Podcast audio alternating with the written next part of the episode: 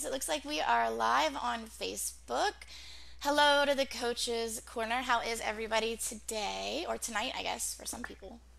Good. Good, Yeah. good. Doing great. Yep.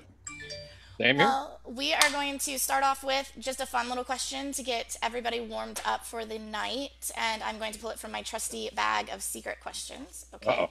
I know. I know. You never know what it's going to be. So the question is if you could only eat one food for the rest of your life, what would it be? Oh, I got to jump in there with the bacon. Bacon, really? All right, Duke Sean, what would your food be? Uh, uh, I would have to go with hot wings. Actual wings, bone-in wings, not boneless buffalo wings. I've got a whole other tirade about that. Oh, you probably wouldn't like me much then, because I love boneless buffalo wings. They're chicken nuggets. Just call them what they are. They, but John- they have, they have buffalo yes, sauce on them. exactly. No, that's still a chicken nugget with buffalo. That's right. No, Just- they're you, you can have your, you can like your chicken nuggets. Just call them what they are. That- exactly. Except I- Sean's gonna have to fight me for the wings. Oh, is that your food? Is that your food? I that, mean, or we're just gonna go destroy something. I mean, you, you, you had me at fighting Bronos. I mean, I'm always up for that. I'll have to make you some of some of my Oh, wings. yeah. I I developed Oh. my own wing sauce. Um, it's my own special recipe. I think you'd Very like them. Very nice. Something like sweet and spicy. That's always good. It has like a little kick to it, but it also has that sweet little side. It makes you crave Sweet it. and spicy, like me. Yeah, Aw. exactly. Yeah. So then, what, Mr. Sweet and Spicy, would your food be? You know, it's that's really difficult because a variety is the spice of life, as the old saying goes. Uh, coffee, I think. yeah. coffee coffee would give me the energy to go look for other foods how about that That's a good point. I do love some coffee. All right. Well, I think we know what everybody would eat. Uh, Duke Branos, you did say you would fight over the wings. So Uh, well, you know, I, I think what we'll do is we'll just go and destroy every wing place on the east and west coast. Sounds good to me. That is a plan. right. Well, we are going to switch over to our topic for the night now that everybody has said hello, and we are going to warm up. Um, if you don't mind, I will pass this off to Count Tristan. And Count Tristan, if you could just give us a little run through and introduction, and um, take it from there. Sure. Uh, for anybody that missed uh, the first episode that we did, I'll just give a basic recap of, of my history. I've fought over 25 years in this society. Uh, I was a Viscount of North Shield, I was knighted in 96. I went on from there in uh, 2004 and I expanded and started into, into Aikido and I took that through structured training. I got, I established my own dojo, which I've been running for almost 10 years. So I've been teaching students there as well as uh, taking on within the SCA training my housemates and, and other people that wanted to be trained. So it's been a very uh, strong interest of mine training people. Along that way, I encounter plateaus myself, and every single student I run into sooner or later has run into a plateau, and almost always it gets them very frustrated. And um, that's why I wanted to tackle this subject. I think this is a good one for for where we are with these episodes to talk about what do you do in that frustration? How do you recognize a that you're in a plateau? What is it? Uh, what it, what causes it, and then how do you how do you solve it? So that's basically going to be the structure of this. And I I've talked with this at length with Sean before, which is I think he's got some great things to say. Uh, so much so I wanted him here because uh, he's just the stuff he's got is great. And I know Bronis has, has trained a lot of people, and and Eliyahu Duke Eliyahu's had experience teaching people. Plateaus happen in everything, not just martial arts. Um, you get to that point where you just your your learning stagnates and you get very frustrated, and um, so that's going to be kind of the roadmap of what we're going to talk about. And I wanted to get everybody's perspective because I've not found any single language that describes exactly what plateaus are.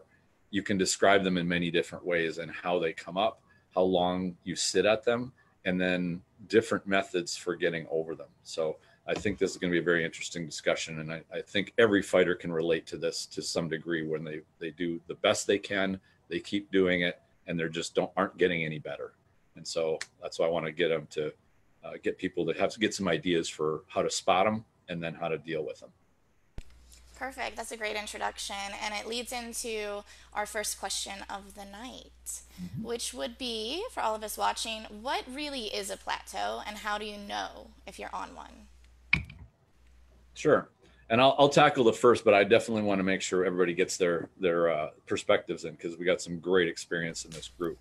And that is, in my mind, is when a plateau when you start an activity, you you start learning things and you you sort of increase your knowledge and your abilities, and then you hit a point where it just sort of goes flat. It, it you really don't improve, and you're you kind of feel stuck there. You get used to that feeling of improvement, like when you go to a practice or you go to uh, classes, uh, maybe you go to perform, and you feel like, oh, I'm a little better than I was a couple months ago. But then, and within the SCA, you can wind up getting to be okay. I, I can. There are people that I struggled with fighting before, and now I'm doing pretty well against them.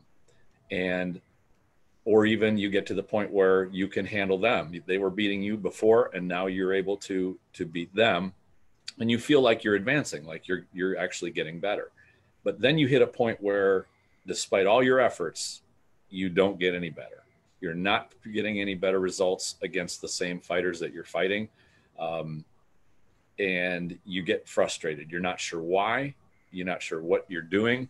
Um, I find plateaus are one of those things that happen not so much in the first six months or a year, it's as you go along and identifying exactly why you're stuck uh, is kind of a different thing. But realizing, uh, despite your work, despite you go to practice, um, something's happening that's that's that's stagnating your your progress. It's it's keeping you from going up the mountain. You just kind of hanging in, one place. Um, and you can measure that, I guess, in a number of different ways. Kind of de- uh, depends on whether or not you're doing like a structured martial art or if you're doing a, a competition base like within the SCA. And it's a little tougher within the SCA when you try to measure your abilities based on merely other fighters. Like I could beat this guy before and now I can't beat him now, or you know maybe he shot up faster than you did. So all the all those targets tend to be moving around, so they're kind of hard to ascertain. But when you um, when you feel like you're stuck and you're not getting better, that's that's usually the very first red flag that you're on a plateau, and you think you should be advancing and you're not. I'd say that's my simplest way to. Do we it. have um, any other opinions on that as well?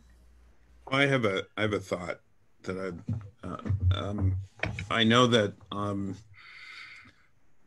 in in learning certain kinds of learning situations, particularly when there are physical skills involved, your mind has to understand it first, and then your body has to be able to perform it. And there's a lag between your mind, your comprehension of it, your th- understanding of it, and then you're being able to do it in the in the way that we we have thought about the the the um the incompetent uh, the the unconscious incompetence conscious incompetence you start everybody starts with unconscious incompetence they're they don't know what they don't they aren't good at it and they don't know why then as they learn what they should be doing, they're conscious of their incompetence. Then eventually they become conscious of their competence as their body learns the skill to match their mind.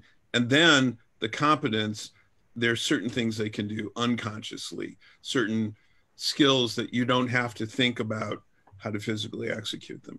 And that learning process describes a lot of how people progress. And I think one experience of a plateau is when your your comprehension, your a mind, your mind is trying to grasp the concept and maybe has, but you're you haven't quite gotten your body to do that. So you're conscious of your incompetence, but you're you can't quite get the competence level to match your of physically competent to match your mental understanding and that isn't just those four steps that happens with repeatedly and repeatedly repeatedly because the better someone gets the greater their understanding, the the growth is of someone's understanding is unlimited, and so their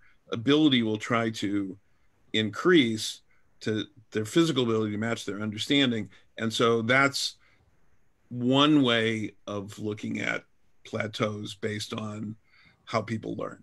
Mm-hmm. Wonderful. Duke Sean, I see you over there. Yeah. so um, I think I think Tristan covered pretty well the um, uh, how the how the how the plateau kind of happens for us. But uh, the way I've always seen it is uh, it, it starts off with with that learning curve, and that learning curve is is a you know slightly upward uh, progression. Um, and typically, what happens is as you are learning a thing, you get to a point where you finally understand that concept and it clicks for you and and it starts working. And what happens after that point is you're going to keep doing that thing because it feels good. And uh, as a as a byproduct of that you're going to be winning a lot more because you have this concept and winning feels good. And so why are we going to do something that doesn't feel good right?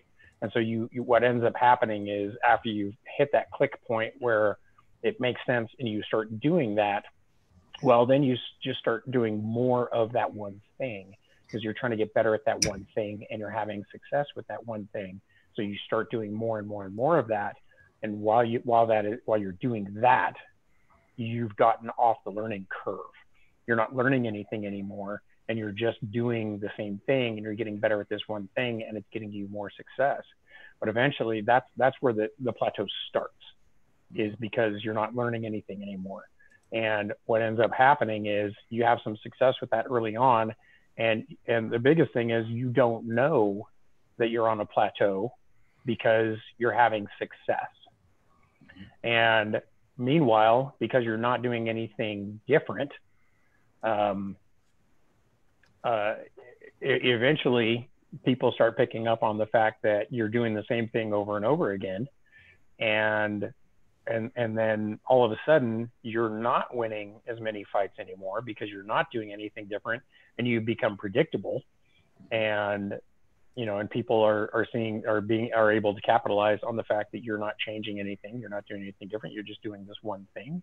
And all of a sudden you know all that success that you had um, suddenly you're you're starting to lose fights a lot more, and you're you're losing fights to people who you are probably technically more proficient than, um, but you're so wrapped up in doing this one thing that uh, you, you really can't see anything else, and and so that's kind of how the plateau evolves and develops for us, um, and and you know and and being able to you know just understanding that that's where that flat line comes from is the fact that you've stopped learning and now you're just doing the same thing over and over again and that's predictable and that's defeatable.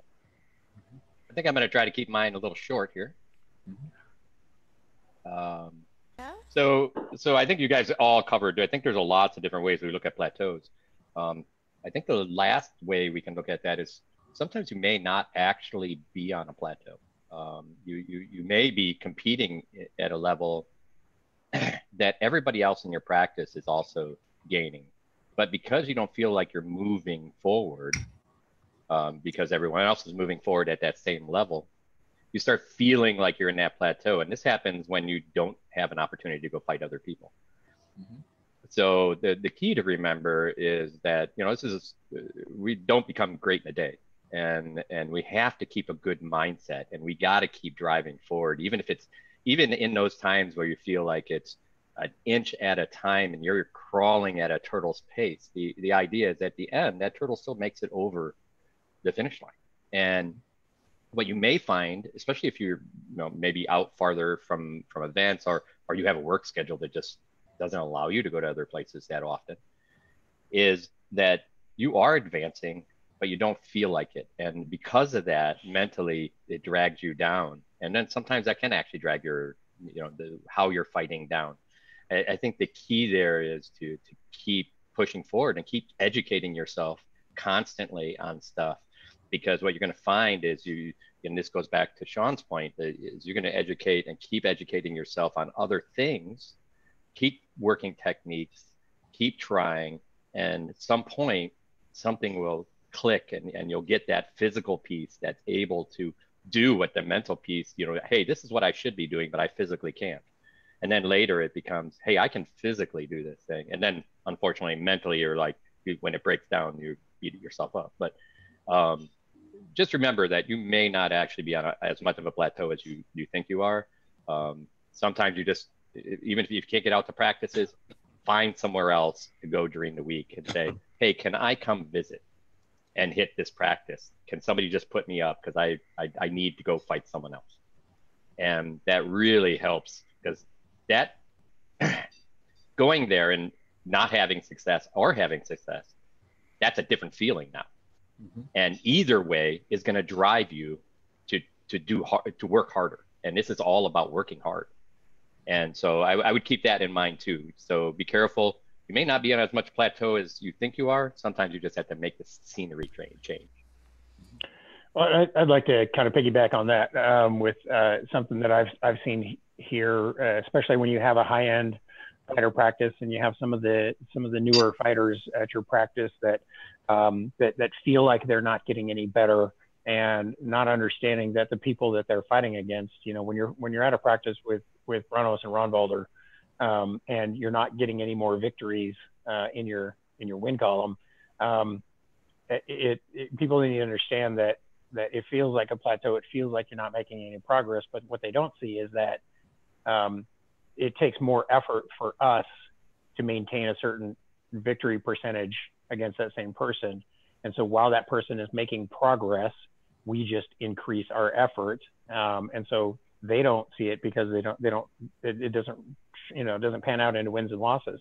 And the point that he, he made there about go to another group and, and um, when you're not fighting against you know some of the best fighters in your in your kingdom or you're not or at the very least you're fighting against other fighters. And you'd be amazed at the progress that you see.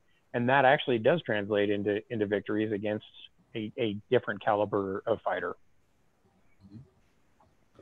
and I, I can add one more thing before we go on to the take some questions on this topic before we go on to the next question and and that is to measure not only your plateau or to spot your plateau by the amount of victories that you have, but also by your ability to execute particular things that you want to execute. And this is where I personally ran into some plateaus where I would I would try to do a an offense or a combination or or some kind of a, a plan and I wouldn't execute it to my satisfaction, but I could not figure out what was breaking down. And I, I from my background, I came from a place that was uh, pretty distant uh, there weren't a lot of experienced fighters in my area, so um, a lot of my my training, I didn't have the benefit of a practice like Sean's or Bronis's, where there was a ton of really experienced people around that could come over and just say, "Here's what you're doing wrong, and here's what you need to change." I did do a lot of figuring it out myself, and and that led to some plateaus. And what I found was that uh, the success rate of of whether of the number of fights that I won was a different metric that from all right, can I apply this particular technique properly and it keeps failing? Why does it keep failing? Um, so plateaus can kind of happen in different areas, not just uh, related to your victories and losses. Um, and of course, in practices, that gets a little distorted too. Um, and I definitely agree with with uh, Bronis's point about different practice groups. I remember having a housemate and and we would practice and and uh, she would get frustrated like wow I, I, can't I can't touch you guys. Like it gets so frustrated. And then one day she drives a, a, another state away and comes back just glowing like, oh my God, I could just, I, I was mowing through people like they were grass, you know? And I said, well, that's, that's the benefit that you have when you practice with people that are, that challenge you and they, and they, they push you to those higher levels, but you can't see it until you go to another group. So um, I've had the exact same thing happen um, from, from what Bronis describes. Perfect. So I know we have um, some more questions coming up. All right, let us uh, let us in on it. All right. Well, here this is this is kind of a thought. I'm gonna switch you guys over to our gallery view, where they can see all of you. So everybody be on your best behavior, okay, gentlemen? Oh dear. Yes. That's a good thing I stopped eating. yeah. I decided to warn you ahead is there, of time. There, is there stuff on my face? I just finished dinner myself, so. So we're going to take just a brief little interlude for a fun question before we get back on topic. Um, for those that are joining us, um, the funniest place you've ever fallen asleep. Hmm. Boy, that's that's a stumper. I'm I'm not one of those people that falls asleep at the drop drop of a hat. So I uh, I haven't really fallen asleep in any odd place. Mm-hmm. Duke Sean, what about you? Well, I was in the military, so oh. uh, we we we can fall asleep pretty much anywhere. Um, I've I've slept under the benches of some of the the finest airports in the world uh, when I was traveling overseas. Um, so yeah, it, it's you, you, can you can fall asleep anywhere. I'm I'm always envious of people like you, by the way, and uh, yeah. Uh, well, it's it's it's an acquired trait, that's for sure. It's not something you want to have. It's not something you want to try to learn how to do. Duke Branos, what about you? Oh boy. Well, I, I mean, there's of course airports all over the place, uh, but probably probably the best was uh, I flew out to I was flying into Milwaukee for uh, for some work in Madison, and I was like, it was a fighter school weekend in uh, at, the, at that time in the mid realm still, so but way up in Green Bay. Well, I had no clue how far Green Bay is from Milwaukee. So I was like, oh, a couple hour ride, I should make it. So I ended up uh, having to stop at like four in the morning in a rest stop with no blankets in winter, and it was a good thing. I, I, so I slept in the in the laying my feet in the trunk with newspaper on the top of me. It was awesome. All right, and that leads us over to sweet and spicy. oh dear! I like Duke uh, sweet and spicy. I love that. Spicy. Um, when I was when I was an undergraduate many years ago, I was taking a class called um, Sociology of the Arts, and it was winter semester, um, and so it was cold out. It was an 8 a.m. class, and the professor decided that we were not going to meet in a classroom. We were going to meet in the sociology department lounge, which was in the basement of the sociology building. And it had a lot of comfy chairs and couches and upholstered chairs and all his concert posters from the Fillmore when back in the day. And uh, uh so it was overheated and it was winter semester and it was eight in the morning. And at one point I realized everyone was staring at me, and the professor said, I don't mind if you fall asleep, but if you snore, we have to wake you up. So that was pretty much every court I've seen you in sometimes. you, you in Palomar. so I did I did manage to get an A in the class. So. Oh, good. Good. That's all that matters. Yeah. Um, Tristan, I'm going to bring it back to you now. Okay. Um, let's come back to our speaker view. All right. So moving on, speaking about our plateaus, uh, you know, what is it that you believe causes plateaus? Uh, I'm going to split this kind of into into two, and I'll keep it fairly brief. The first one is when you think what you're doing is right and you're incorrect. You'll keep doing it. You'll think I, I know what I'm doing is is should be the way to go. And this kind of touches on what Sean was talking about. When you do one thing, let's say you get down a rising snap and, and you're like, wow, I, I'm killing some people with this and uh, you just I'm going to just keep riding that out, and I know what I'm doing is right, and then you become predictable. Um, you're a one-trick pony, but you know that that thing works. You've seen it kill people, and you just keep doing it over and over and over again, and you you are resistant to change, and it's because your ego is not ready to let go and try to do something different. Now, this is why uh, I think in the first six months or a year of a fighter's career they don't happen to have this because they're just like sponges. They want to try, you know, everything, and and they're stumbling along trying to find even one thing that works pretty well, uh, you know. But and that's where that curve is really steep. But when they start experiencing that success, their ego attaches to it, and this is the second part, which is it's hard to say, for example, that let's say you get to the point where you're winning 55% of your fights and then you plateau but you don't want to drop down to 45% in order to go up to 70 or 80%. Your ego just does not want to let you yep. let go of that and say, I'm going to be worse for a while because yep. I need to learn different things. And it'll sting. And I've seen it sting knights who want to get yep. better and they try to do something different and they start getting beaten beaten by squires that would never beat them normally using their best stuff and they just can't handle it. I've seen squires not be able to handle it, knights not be able to handle it, and I've seen go, I've seen kings not be able to handle it. Yeah, yeah, exactly. They're like, no, I'm not giving up on that on that precious success that I have. And they they that's where they plateau at at you know sometimes 60, 70, 80 percent, uh, and they'll never be able to take the elite guys. They'll never be able to handle a Sean or a Bronis ever. They, they won't even have a chance because they'll just rest on those things. And I think that's ego. I think a lot of that is is you know your vanity I think some I can, of it's comfort as well. Comfort, yeah, yeah absolutely. It's it's it is ego, it is vanity, which is the opposite of humility. Mm-hmm. And in order to progress, if you're trying to learn, and this is one of the things we talk about and in practice, you when you're you have to if you're focused on learning a new thing, and you're in practice you're not focused on winning you're focused on learning the new thing. The learning the new thing is winning not defeating somebody. And when i was I, I, remember at times when i was struggling trying to learn a new thing and i would get frustrated and i would just oh i'm just going to kill my opponent mm-hmm. using old things then i i lost because i wasn't focused on learning the new thing that was necessary to advance from the, the plateau. And so you're right, it's it's ego, frustration, lack of perseverance, lack of humility that that says I I can do this thing. I don't care here who wins or loses. If I learn the new thing, I am winning.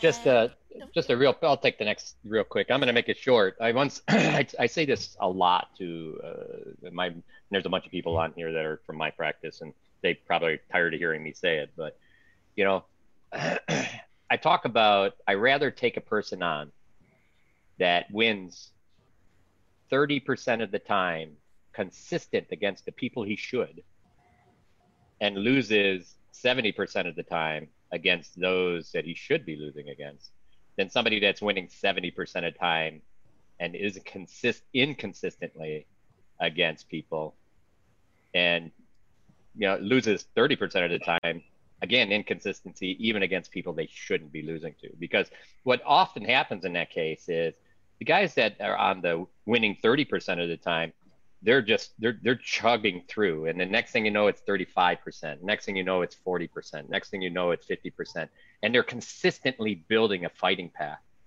where the guys that you know I, I know a lot of hot dogs that come out and they're they're really they're banging banging it out against they can including me by the way. They're they're hitting dukes they're hitting stuff. And then joe newby who just came to practice last week kills them in a tournament.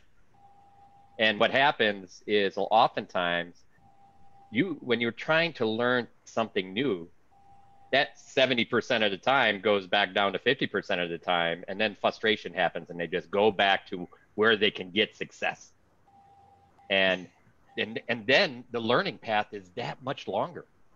Because not only you know that he doesn't get the chance to think and figure out something because he's not taking that opportunity but he's also not learning how to be consistent against the people he should be consistent with so uh, just think of it that way. And, and that really goes out to those people who, who feel like they're, you know, well, I'm only winning 30% of the time. If you're winning 30% of the time against people you're supposed to be winning against, then you're doing a darn good job. Yeah. And, uh, yeah, these guys have all, all, all covered it. Um, yeah, ego is a big part of it, and and really what that gets down to is is you know my my eternal soapbox, which is victory conditions.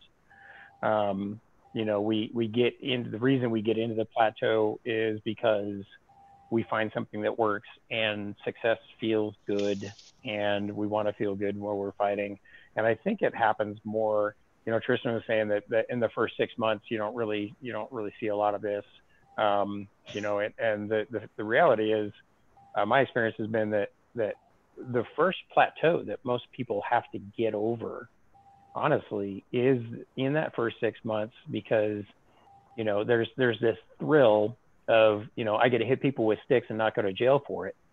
And then after about six months of, of doing that and just banging on people and, and having people, you know, just in, invite you in and let you bang on them, well, eventually that becomes work. And that first plateau is you making the decision that you actually want to put some effort into this and you want to put some work into it. And a lot of these problems that, that these guys are talking about, I think, manifest a, a lot in the, um, you know, after the first year, um, there, for about another two to three years after that, where you know it's that medium range of success where it's your first taste of success and legitimate success. And and you really are beating some people with some good technology. And and and then it, and that just it feels good. And you get that ego involved and you know i'm going to keep doing this because it feels good and while you're doing that you're not learning anything else and and that's just that's just the, road to stagnation is you know, it, you know, generally, you know, if, if you go to a practice and you can hit one person with the same thing, you know, three times in a row, um, maybe it's time for you to start moving on to something else and, and trying another technique after that.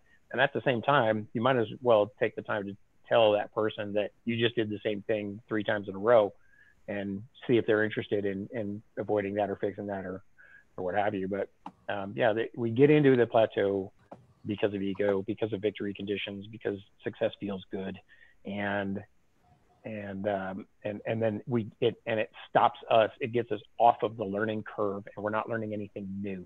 That's that's how we get there. Well, there's there's one other idea I want to toss out just to wrap this up, and that is because uh, we've talked about people that attach or fighters that attach to a few things and they just latch onto them like a dog on a bone, and and that's where they they run into their plateau. I've also seen fighters that have gone the complete opposite. They're always searching for a secret technique or a, a, magic magic bullet. Magic bullet, yeah. the magic formula. That they'll talk to everybody. They'll they'll seek out every night, every instructor, every anybody that could have a morsel, and they're turning over every rock. So much so that they don't actually devote really any time to anything that they're shown and they just go zooming over it and they they wind up stagnating because they're just trying to gather any little secret morsel that's going to be the, the magic success that's where we see the the the magic secret weapon with uh rattan with pieces that go like this and so on. And it it looks like you know that's because somebody's looking for the secret weapon. Right. That's going to be the the the the secret. It's and and I, I recall a fighter came up to me once and asked me, "What's the secret to being a great fighter?" And I, I looked around and I motioned for him to come closer, and I whispered in his ear, "Practice." And he he looked at me and shook his head, and and stomped off because I was obviously keeping the secret from him. Right. I'm going to switch over to gallery view with all of you fine gentlemen because we have a question. Hmm. Excellent. All right. Um, the question would be where are the best events to find you all? Do you all have like your signature events that you go to? Well, I'll, I'll cover. Um, usually, I'm at two, sometimes three events a month when you know where the the, the United States isn't locked down by some virus. Um, so uh, I I know for me, I do a lot. I the majority of my time in the SCA has been just going to events and training. So um, there's we we have a lot of great places where we get that time in and events to go to to train. TOC is uh, an event, uh, it's a tournament of chivalry, um, where our knights hold the field and people come out and, and fight each. You know, they'll, they'll rotate between the knights and the type of fighting they do and get a chance to get feed feedback and and also some places get to prove that you know hey look you got you're going to start looking at me because I'm going to give you a tough fight. Um, so the TOCs are great. Uh, we usually have one or two of those a year. Uh, we have uh, a, a, wonderful event called Rose Tourney um, in the Mid Realm also. Uh, the good part is our uh, our spring crowns are usually a whole three day weekend over Memorial Day. the Saturday before has open field time, and it's just train all day.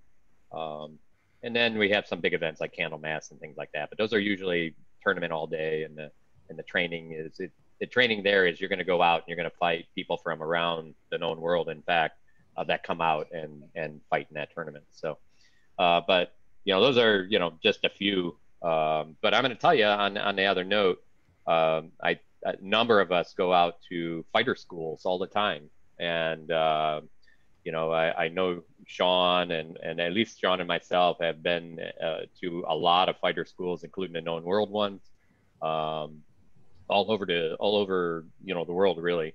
Uh, so uh, you know that there's opportunity there, and I know a lot of other great knights uh, that go out to these and and will come and personally train and help uh, at places like that. So don't be don't be afraid to reach out. I I know that all of these men here would love to give people opportunity to do that, to to go and, and enjoy a weekend with somebody, and um, you know I, I would say it doesn't take an event to get a chance to necessarily fight us. Mm-hmm. All right. Any other comments regarding? Sean, events? you want to answer that? Yeah. so uh, I'm from the Kingdom of Artemisia. So I, I, I hit a lot more West Coast uh, events. Um, I'm usually at Estrella War in February down in, in Atenveldt. Um, I've been to Great Western War uh, down in Caid, um, out in the west, uh, quite a bit for for some of their events. Um, and every other year um, up in the Kingdom of An Tir, up in the Portland, Oregon area, there's an event called Sport of Kings, which is a week of um, training uh, for uh, tournament focused combat. Um, and that is an event that I've been doing for more than 10 years. Um, they, they do it every other year. Uh, so it would not have been this year. It'll, hopefully it'll be next year. And so that's that's an event that is that is really right up my alley. As as Bronos was saying, some of the fighter schools that we go to, Sport of Kings is uh, is is a magic place. Um, it's as a trainer, um, you I have access to some of the best students in the world. The people that are there are, are disproportionately interested in being good students and and interested in hearing the information that you have. And for for fighters, uh, that is an event where you have access to the best trainers in the world. Um, so that's that's one I, I hit frequently.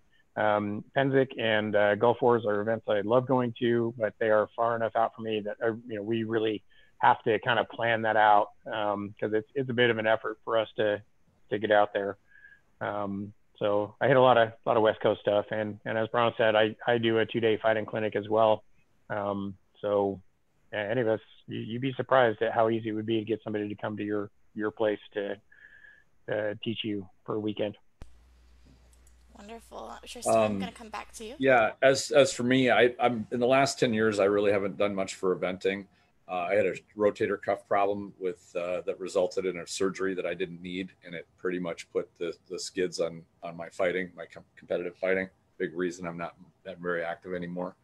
But I do love training, and one of the events that uh, that that Sean has come out and Bronos both have come out to there was a group down on the north side of Chicago that put together a series of trainings where they brought instructors in from other places to teach their group. They had a, a, a couple of unbelts there that were very serious about improving. And uh, I, I, went down and, and participated in a couple of those to help train. And I really love training people, love helping people out. And we, it was a small focus group. If I remember right, the we had maybe what 15 20 people there. Uh, it was full weekend. Uh, it was just at somebody's home and uh, i think on one of them we they actually rented a small venue but it wasn't like a regular event. It was just a, a sort of a private practice that was focused on improving fighting. And and that was probably the one of my favorite other than than either tournament chivalry that i really used to love and then there was the shiv retreat in the mid realm that was just the knights got together and beat each other up for a whole day that was just dreamy. Uh, but other than that, the that that those drill events they they were called the drill. Um, I really liked those a lot. There was everybody was there that was interested in training. They were just eating everything up that we were showing with a spoon, and it was that those types of things are what I really love. And um, I'm getting that with Aikido as well uh, now, but basically, yeah, if you if you have somebody that wants me to come and teach, and my squire did the same thing, he would come come and arrange a little group. I'd go down there and for a weekend show them, you know, footwork stuff, how to make offense and defense integrated, you know, as much as I could show them. That's the stuff that I really dig. Very nice. We also, just getting back to the subject of plateaus, we've talked about um, what is a plateau and how do you know if you have found yourself upon one. Um, but not only that, what causes it, which kind of leads into the third part of all of this, which is what is the best way to overcome that plateau? Hmm. hmm. Who wants to start with that one? Hey, you know what? The the spotlight's on you, my All friend. right. Well, I can do that. A uh, couple of different ways. Um, and I'm going to reference also not not only the SCA uh, environment, and this is where I would endorse what Brana says: change of, a change of venue. I've seen the same thing happen with uh, one of my fellow Aikido students. His plateau was that he got used to the practice group that he was in. He got used to uh, listening to his one instructor, who became kind of a friend of his, and he just got to a point where his skills completely stagnated. Like he he couldn't change everything. He thought he was kind of in that place, and through a series of sort of fortuitous events, he wound up switching to another instructor at a different dojo and from there he just his skills they were flatlined and then they he, they started going up. He was listening to a different person. He was in a different environment. He was training with different students and and different partners and that made all the difference in the world. So my feel my recommendation is change something up. Change your habit. The habits that put you on that plateau are the habits that you have gotten used to and you've gotten comfortable with. So change them up. And i wanted to add into this episode that right now because we're taking a break uh, from from our fighting and from our practices you have a great opportunity. It may seem like it's sucky to have to not get into armor and practice but when you go back you can come in with fresh eyes. And i learned this when i would i had a couple times when i got injured and i had to take a few months off of fighting which i really hated. But I use that as an opportunity to say, all right, when I go back to practice, I want to take a new look at everything I'm doing. I'm not going to assume that anything that I knew before was right. I'm going to tear down my the perception I have of what I'm doing, and I'm going to look at it fresh again. And that really helped. Um, it, it was like I started afresh all over again. And I think if I just did that the next Thursday or whatever the night was, it's hard to wipe that out because it's a habit you build week after week or practice after practice after practice consistently. So you can use a break to break the habit. It's wonderful advice. Yeah, so I'll, I'll cover the next bit there. Um, very, very similar. My solution is very similar. Um, I've always said that once you recognize that you're on a plateau, um, and sometimes you don't actually recognize it, um, you have to have somebody point it out for you. But um, when you when you recognize that you are on a plateau, the, the the the way you have to get out of it is is a violent and rapid departure from what you have previously been doing. Because the reason you're in a plateau is because you're doing the same stuff as, as Tristan was just saying. It's the it's the same thing. So you have to do something that is different, and it has to be radically different. It has to be different enough to put you back on the learning curve, to get you back to the learning process and that means it has to be something that is that is different enough that it makes you feel stupid again. And it makes you you know want to put in put in the effort and and to where everything is awkward and everything is wrong. And it has to be that different because anything that is that is close to what you've been doing you know if, if you're if you're a sword and shield fighter if you're if, if you're a right-handed sword and shield fighter and you switch to say florentine well you still have that that stick in your right hand, and that is still too similar to what you've been doing.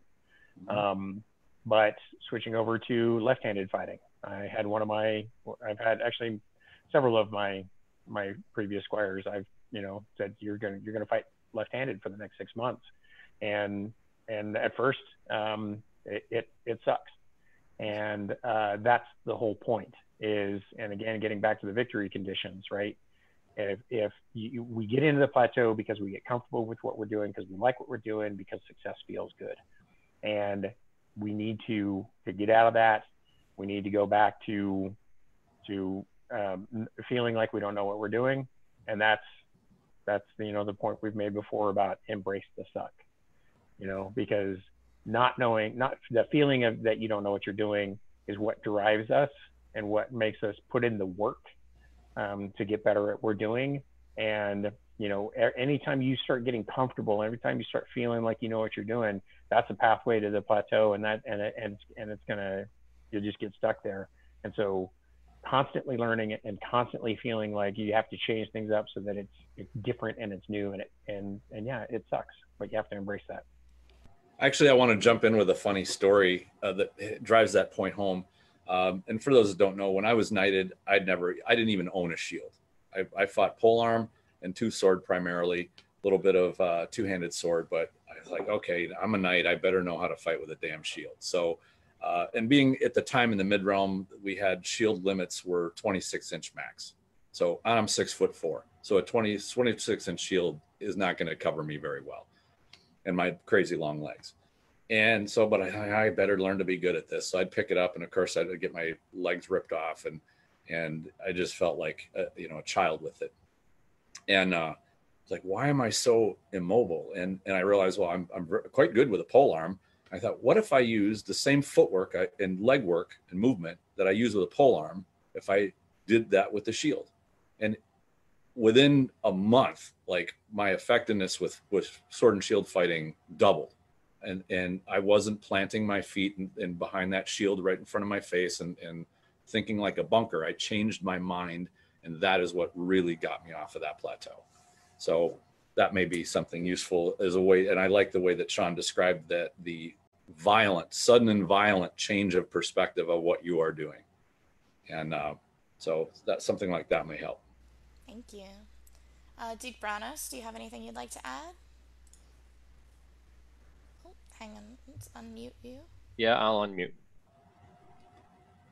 oh okay um, so you know, and and we talk about. Uh, I think we we think, all right, all of us.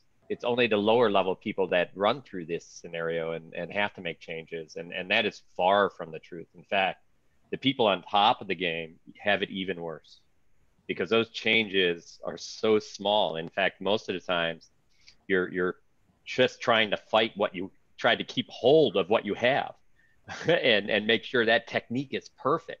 Mm-hmm. and and it's it, you're spending an incredible amount of time doing that. So you lose the ability to create.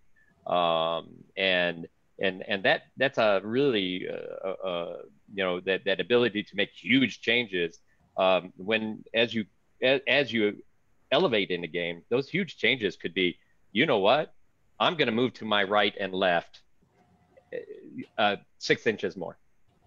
I'm going to make a more jolty movements. Those changes. I'm gonna I'm gonna change the way I throw a shot, and so it's a relatively to somebody who's been throwing the same shot for so long. It's a huge change. To the guy receiving it, they're like, uh, "I used to block that. Uh, you're hitting me with it now, but I don't see any change at all."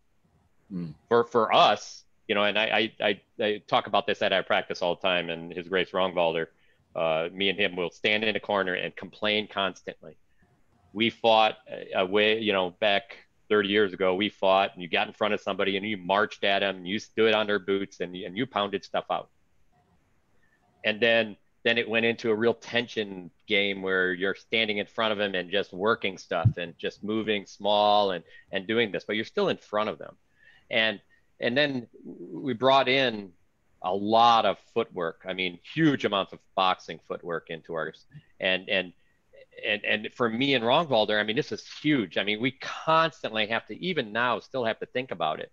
But these brand new people come into our practice and they're like, oh, that's just the way you do it. So they're just doing it. It's no big deal. And and we look at them and I go, I hate those people because that's that's just the way they learn you know? So so don't be surprised. I mean even if you're on top of the game these changes you have to make these changes. I mean even today i, I posted something on a, uh, another site that i have. I'll, I'll post it up on a coach's corner.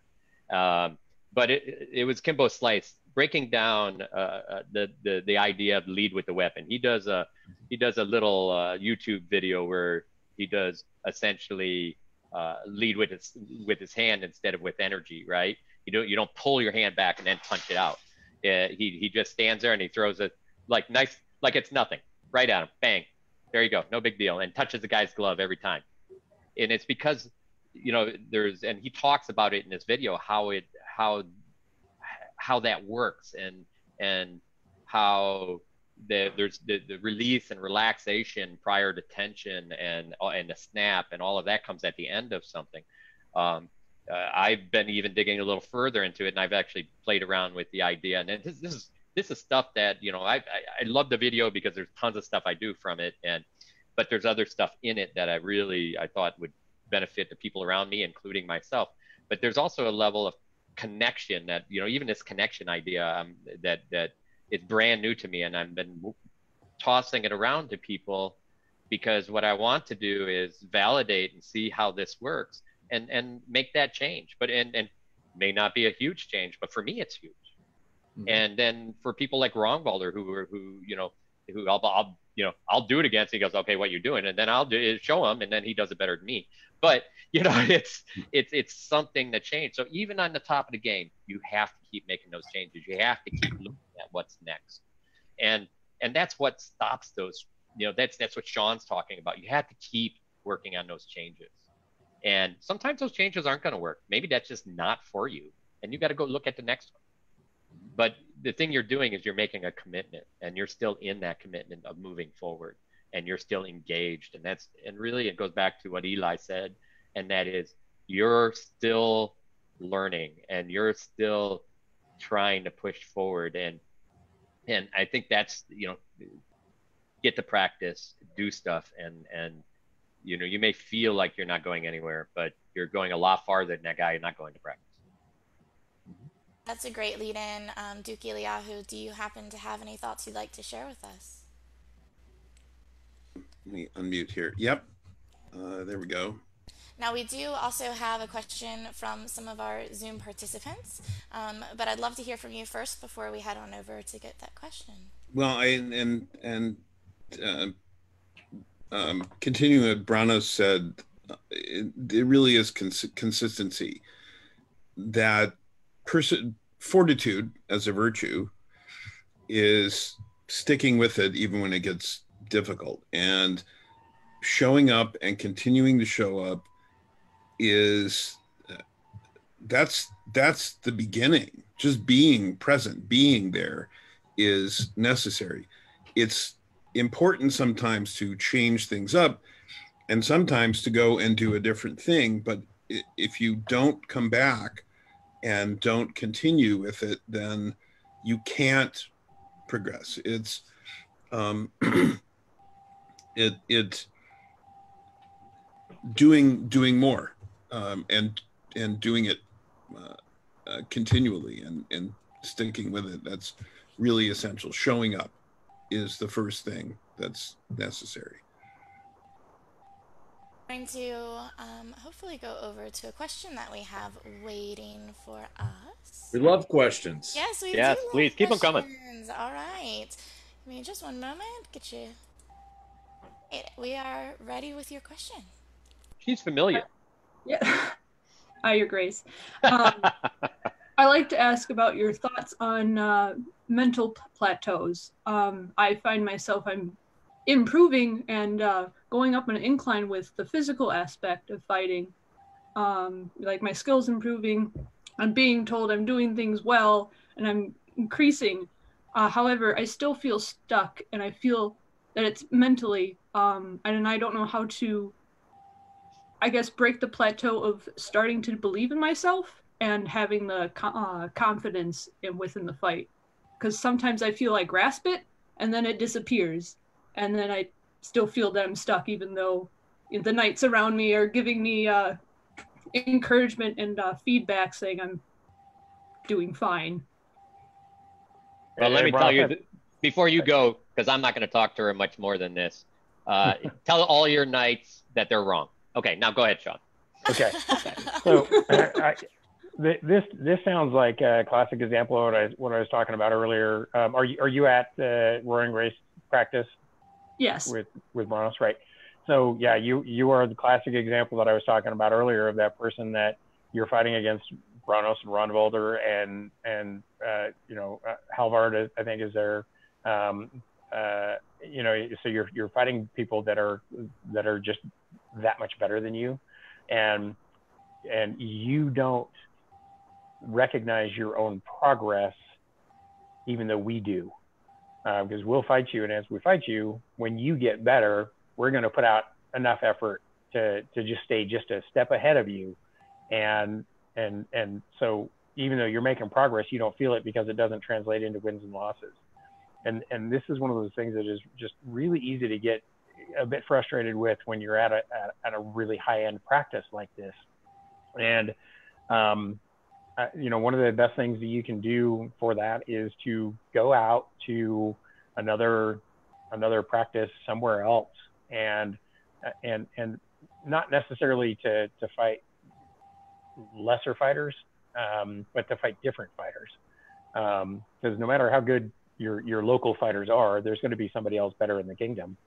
And you know, you could you could go to a practice and and fight. You know, you could go fight Felix or you could go fight Dag, and the the the progress that you've made is is going to translate differently, even if it doesn't translate necessarily into wins and losses. You're going to feel that progress fighting those guys because they're different.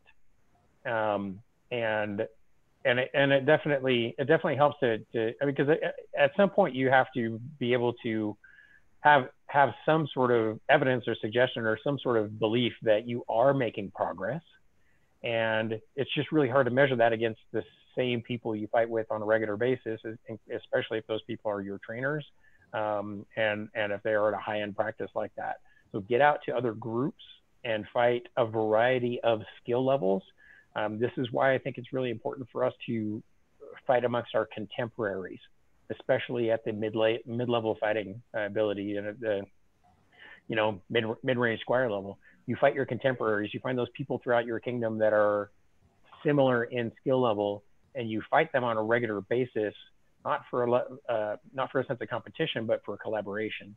Um, so you can see that they're making progress, and they can see you're making progress, and you can feel like like you're making progress. I hope that helps. It does. Could I ask you to elaborate on, uh, give me an example of what you're talking about for the, the, the mind part that you, you feel like you're stuck at a plateau at, like an example? Um, so I'll work on, I'll do Pell work or I'll work one-on-one with my knight and I'm doing things correctly and we're like getting, you know, successful moments.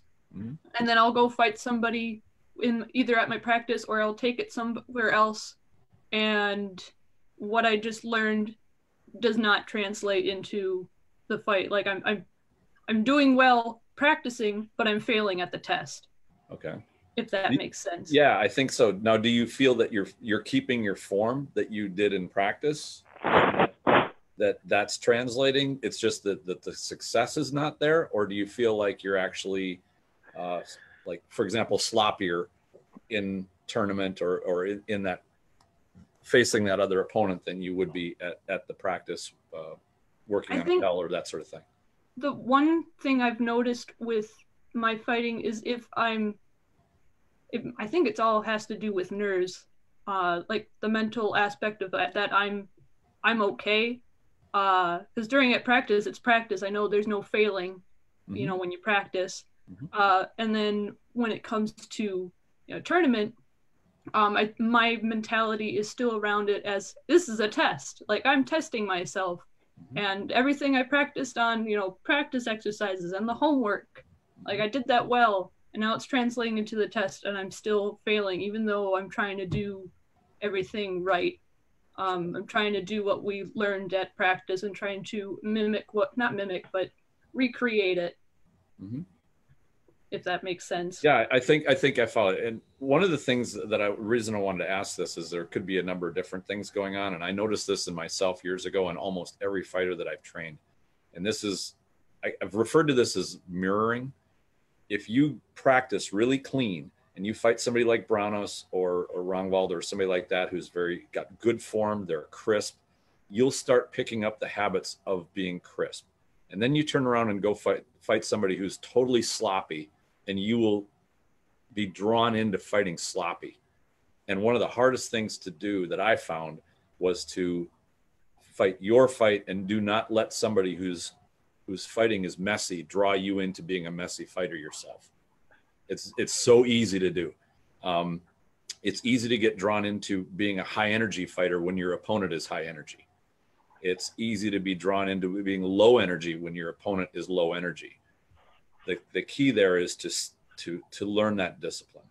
And, and I'm not sure exactly where you are on the curve, and I, I, I'd be careful not to presume anything, but it, it is a little more difficult to go outside of the uh, the practice group that you're with, where you're comfortable, into that uh, the tournament zone or where you go to an event or something. You're outside of that comfortable environment, and it feels there's a, there's anxiety that goes on there. All that all of that stuff comes into play, and this is one of the reasons uh, that I that I do belt tests in, in Aikido because when you're teaching in a class, there's a low pressure environment. That that practice, like you said, practice is practice, and you can fail in a practice. It kind of bugs you a little bit, but when it's game time, your body will behave differently. Your mind behaves differently when the pressure's on and that's part of becoming a tournament fighter part of becoming a knight is to deal with learning to be good and performing under that pressure not just when conditions are are cool and it's it's just practice or it's just sparring and i went through a period of that time uh, in that time myself where i was very good at sparring. I could practice really well because i did well when there wasn't the pressure. But when i started going to tournaments especially higher pressure tournaments i didn't have the mindset skills yet and i would start to crumble. I would lose fights against people that i in a in a practice sparring situ- situation i'd annihilate them and it was the mental game. So uh, that there's more to it than just i'm i'm good at the physical now i'll be good at the mental the mental part is much bigger than the physical part. And it's it's not easy to master. So i would just advocate patience. You'll you'll get there. Um, you've got some great teachers and you've got probably one of the best practices in the known world uh, that you can get people to advise you and you can see great examples of of the mental game. And one of the things that i can bring up just very quickly is that you've got people there that can show you how to study fights if you want to be a good mental fighter you've got the perfect mentors there to show you how to analyze watch fights form your plan. That's the basis of the mental game is to not just trip out onto the field and, and make make something up when they call lay on but have it here's what i'm going to do. Here's why i want to do it. Here's why it's going to work. And then you execute that. So. Yeah i'd like to go back to, to what you were saying about the uh, about the tournament and and uh, one of the reasons that people don't like threading tournament is because um, I, I talk about the tournament as an evaluation right? It's, it's an assessment of how well you understand the, the material that you've been working on. And that's an opportunity for you to see where you are deficient and where you can, you know, I've made progress in this part. I need to go back and start working on this other part. But one of the reasons a lot of people don't like fighting tournaments is because they feel like it's a judgment, like it's a character assault, like you're a bad person because you only went two and out and that's one of those things um, that that you'll need to reevaluate uh, for for yourself when you when you go into a tournament, and just realize that it's it's an evaluation, but it's not a judgment. Mm-hmm. It's it's an opportunity to discover how well you've worked on the thing, and and and to Tristan's point, when you get to that tournament, the only thing you can do is you, you, you fight the fight you have, not the fight you wish you had. You you just execute the fight as best you can and and and expect to get uh, you know the evaluation later without having any expectations of how far you're going to go on a list and really without any expectations of whether or not you really have made progress on something you've been working on because this is the whole point of the evaluation is did you or did you not make progress and that progress does not always manifest itself in victories um, and or in losses honestly. Um, so just fight your fight and and being able to to understand that yes it's an evaluation but it's it's it's not a it's not a damning judgment. It's it's just your data mining. You're doing data collection. You're collecting information and every time you lose a fight that is information. That that that gives you an opportunity to find out where you're deficient. And if you kind of look at it more like that then you're better able to simply execute the fight that you have and just let it play out however it's going to play out and and not worry about whether or not you've made progress because that will be evident by the end of it if that makes sense thank you Can I end this this one up? Um, and I'm just going to ask you a question. I know exactly some of the answers are on this, um, but uh, you went to candle mass for, I believe, at least two candle masses now. Correct. Um, your first candle mass, how'd you feel? Awful. That's a good place And- to start. so everybody knows our candle mass is about usually about 120, 140 fighters from sometimes six, seven kingdoms with, you know, six, seven different kings fighting in it even, you know, um, and uh, usually in the range of 30, 40 knights. Uh, but so that was a rough tournament and there's no, there's no holds barred there, right? Nobody's going to give you quarter. Nope. How'd you do this time? I got I got a kill. Okay. And, but did you feel more confident in this one? Did you, was this awful? Uh not as awful as the first one, but Mhm. I yeah, it, it was still rough. Yeah, but you went through it, right? Yes. So was it better than the first one? Yes. Did you think you grew from between the first one and this one? Yes. So my my point here is for everybody. It doesn't doesn't mean you have to win and get through these rounds like Sean says.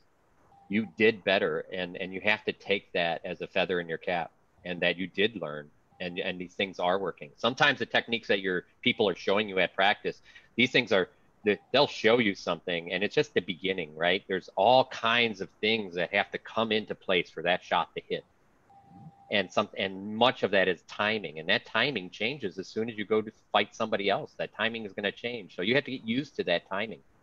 And and those are the types of things. So you at first you're not going to hit anybody with it. And then somewhere down the line you'll hit somebody with it and you're like hey i figured out that timing. And then later on you'll be you're going to hit two three people with it and you're like i'm starting to like that blow. Right? Mm-hmm. And then you're then then that's kind of how it builds but give yourself credit give your always have to give yourself credit for the things that you have done better and, That's right. you You just, deserved it. exactly and you just You keep building that on it win. exactly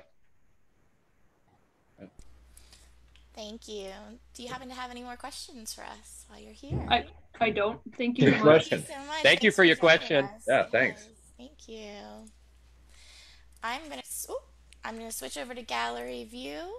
Um, we have a question, a few questions actually. All right. Great. Uh, The more the merrier. Yay! One of which is, uh, what do you do if you regress due to an absence or injury, and then you can't get past that? Hmm. Do we have any takers on that I, one? I think I can. I I think I'll hit this one up.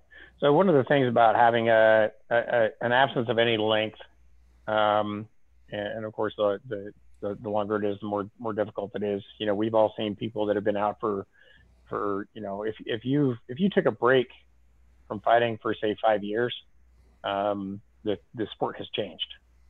Uh, it's gotten better, and if you come back into it thinking that you're going to be the same guy that you were before, you're going to be pretty disappointed. Um, when, when you have a, a lengthy departure, um, sometimes that, that departure is what you need. Um, you know, Tristan was talking about, you know, you get an injury and, you know, it just happens at a time when, and, and my, one of my most famous plateaus moments was, uh, when I injured myself and cause I didn't know I was in a plateau and I ended up getting, you know, forced to take eight weeks off because of, because I had a boxer's fracture. Um, and uh, it was one of the best things that ever happened for my fighting because when I got done, I was able to approach it with fresh eyes and come back and and and uh, basically, I was able to treat my fighting as if I knew nothing about it. So when you take a break for any length of time, you have to approach it um, as if you're starting from scratch understanding that however much time you'd spent in armor before that, all that time counts. So it's not like you're, it's not like a total reset. Um, all the time that you've been in armor before, that counts and that will be applicable. Um, but if you've been out for say even two years, um, you need to treat this as if you know nothing about it. Get back to the basics um, and be okay with with with starting over. Uh, this is something I see in a lot of people that start fighting uh, a little bit older in life, and they try to make up for lost time by trying to fight harder. instead of just trying to fight smarter and understanding that um, you know it, it, takes as long as it takes to, to get good at this and if you if you're trying to beat the clock and if you're trying to make up for lost time um, it, it's actually going to drag you down and it's going to take a lot longer and it's going to be a lot harder. Um, but if you just treat it like you don't know anything about it and treat it like you're starting from scratch um, you'd be surprised at how how much the good stuff comes back and how much the bad stuff just goes away. Thank you. Do we have any more comments on that particular question? Yeah i like i like that and that's probably the language we should have used when you say when you discover that you're fighting harder and not smarter that's probably what, an indicator that you're on a plateau. When you're trying to be more athletic you're trying to oh i got to go hit the weights and i got to get stronger and i got to get more powerful and i got to get faster you're, you're probably getting distracted from fighting more efficiently.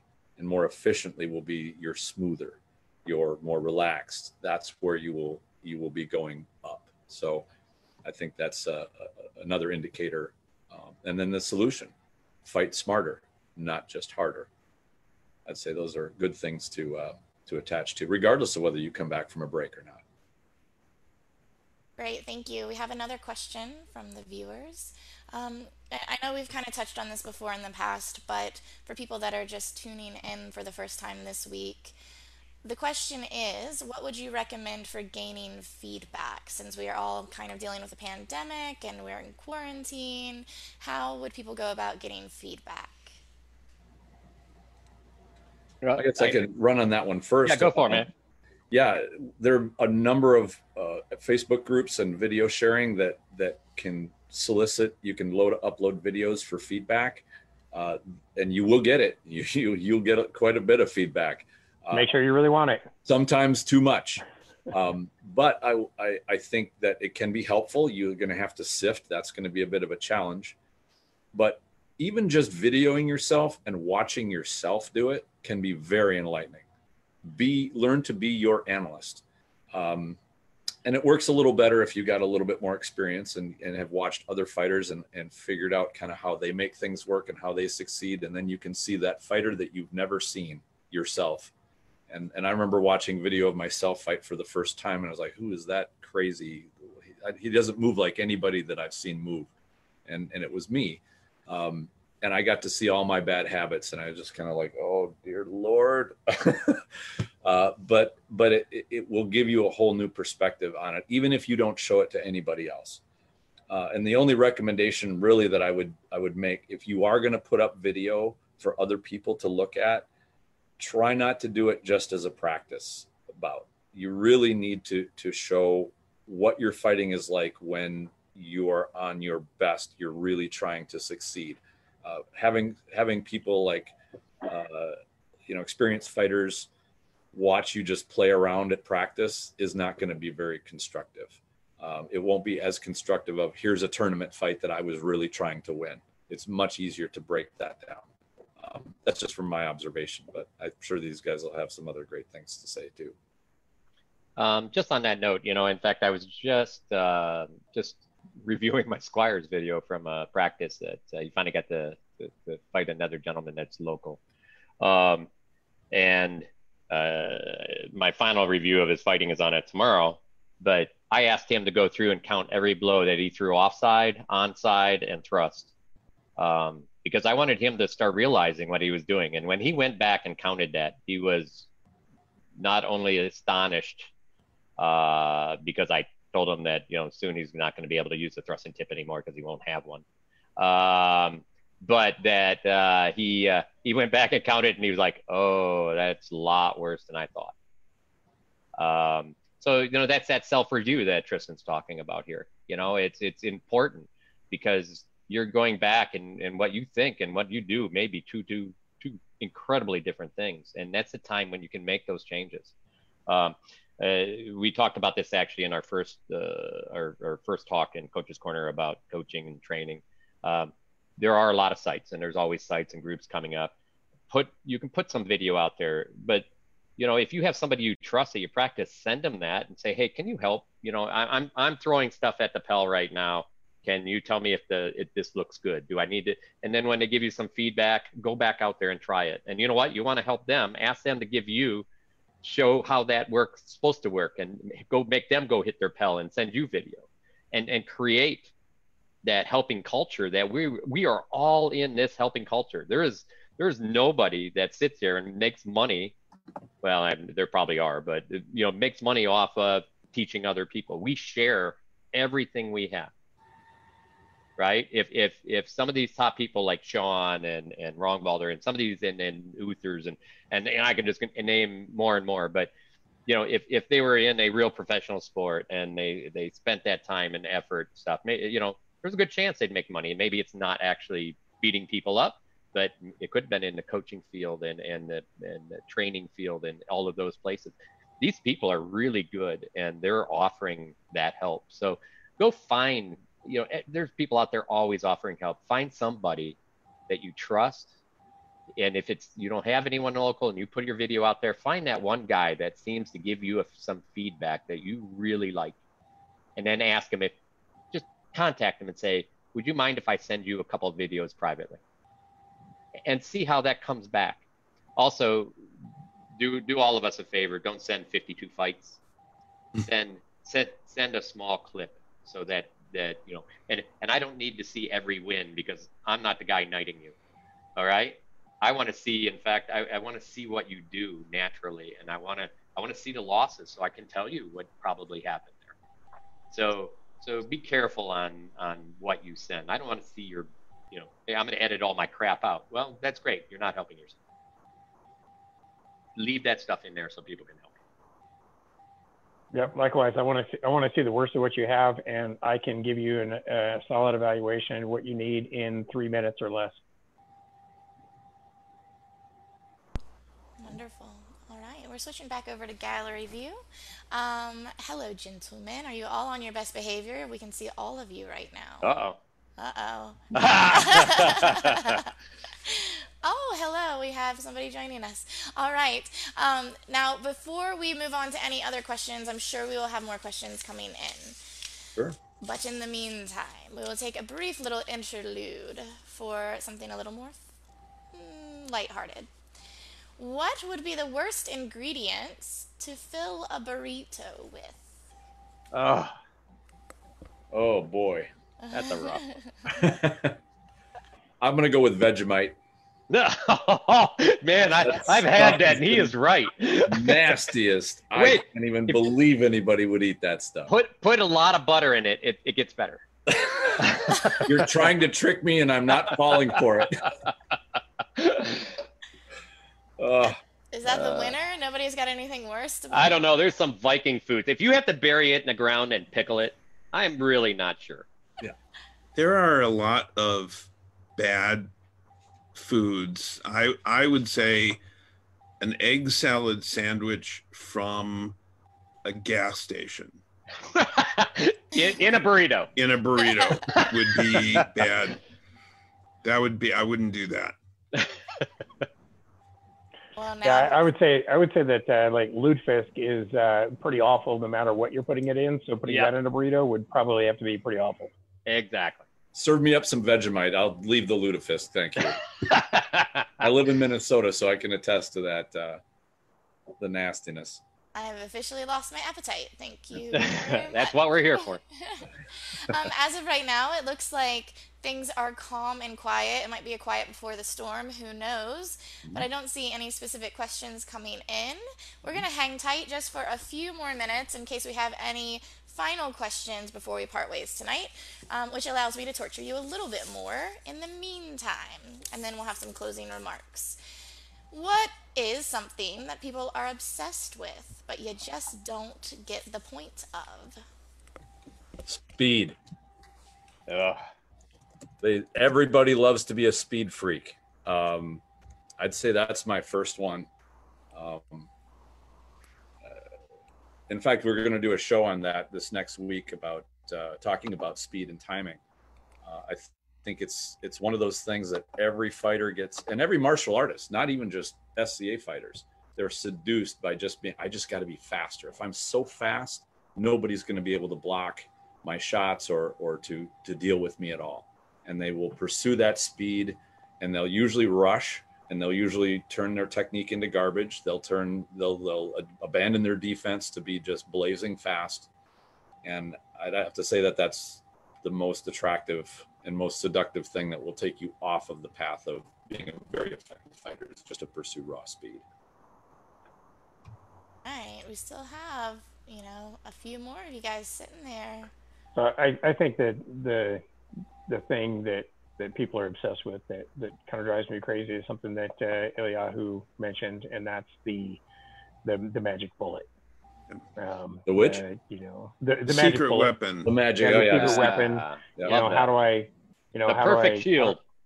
yeah, the perfect shield, the perfect weapon system, the, you know, just the shortcuts. You know, trying to trying to be better faster instead of you know taking that taking that time to build a foundation and you know trying to you know we run into it all the time. It's like well i could do this and this and this. And um, you know yeah so that's, that's one of those things that, that that people get obsessed with that i think i just i just don't get. Yeah i'd say shortcuts in in general not just in fighting but in so many different kinds of activities because it's as I, I learned, don't focus on the result, focus on the process. Learn to be, learn to master the process, learn to be in the moment and be in the process and doing, which involves thinking and analyzing and seeing everything. But don't look for shortcuts. The shortcuts, you, you the only way through, the only way through is to go through. You can't, there's no around and there's, no under and over and no shortcut. You have to actually do it. So there's no secret weapon. Yeah, I, I think all of us have developed our own preferences for specific kinds of equipment and and things but basically somebody who's who's skilled you can they're skilled and the, the skill is in, in them because they've mastered it and they can do work with almost anything, any tool, any weapon, any system, any, you know, um, even as, as I was explaining to someone, I, I don't like cheap tools. I don't like cheap paintbrushes. Uh, I have very specific preferences, but I can paint something reasonable with a crappy paintbrush. You just have to learn how it, it, it informs you how it wants to be used. And the same is true with a sword. It informs you how it wants to be used. You don't use um, a long sword the same way you use a rapier, the same way you use a dagger. The the the thing itself is is part of the the learning process. So there's no secrets, there's no shortcuts.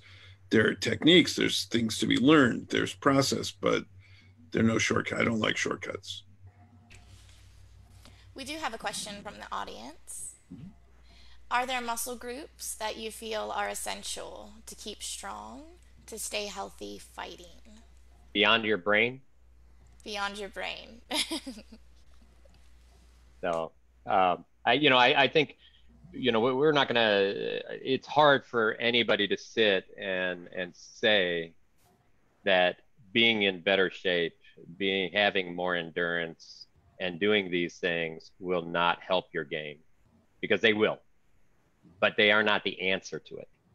They're they're not the shortcut to to like Tristan said earlier they're not the shortcut. If just because I'm stronger doesn't mean I'm gonna be able to use that to to pound somebody down more. In fact sometimes those types of things can hurt you because you you're like oh I got this strong and now I should be able to do this. Well you you got to be careful in that. It, it, all of the things around you come into play, and the only way is you know I I work out. In fact, I work out. Just got done. In fact, I, I work out a lot more now because I had some injuries and I had to get back into a shape, and and I thought you know it wasn't to become a better fighter. It was to essentially make that injury strong enough so I could continue fighting. Mm-hmm. And you know, and if that's endurance and because we, you know, I, I know tons of people, lot, you know, runners and things like that, far better than have better endurance than me. But then we'll get in a fight and I'll tear them down with tension because it's a different level of energy. And so, you know, but that doesn't mean, you know, they're getting, I, it takes me longer to tear them down than somebody else necessarily. So all of these things come together. So if it's strong leg, I'm a big believer, good strong legs develop power from the ground, right? It develops that kinetic power towards your opponent if you're if you're traveling in a straight line. Uh, that's fundamentals of boxing, right? And you know, uh, if you're a rotational thrower, stronger shoulders will help control of the edge of your shot and and your sword. Um, so all of these things go in to make your fight. It's not one thing. It's you know, it's we we got to go do some some endurance stuff, and we got to go do some weightlifting stuff. We got to do some core stuff. We got to all of these things. We got to do brain stuff. We got to do agility stuff. We have to do, you know, we talk about uh, reaction stuff, like uh, you know, people like Lomachenko and things, the pure reaction stuff with with light type of bars that you that you hit and base your reactions on. So all of those things go in to make a great fighter. Some people can put those things together. Some people have a harder time putting those together. Um, but you know, take a look at your style, see what fits to make your style better, and strengthen those things. Uh, is is what I would say. Yeah, I I, I like the answer that Bruno started with. Uh, you mean besides your brain? Yeah. Um, you know, our, ours, as with many martial arts, um, at the highest levels of execution of our sport, um, ours is a much more mentally uh, oriented sport than it is a physically oriented sport. Um, this is a sport that is ridiculously forgiving to a non-athletic body type. You can actually be really good at this and not be in incredibly great shape. Now I'm gonna I'm I have to preface that of course with saying being in better shape for our sport is always better.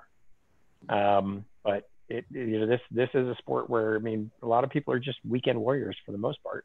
They're they're you know we we don't treat it as much like athletes as as a lot of other sports do, and and yeah, you can actually execute reasonably well without being in superior physical shape.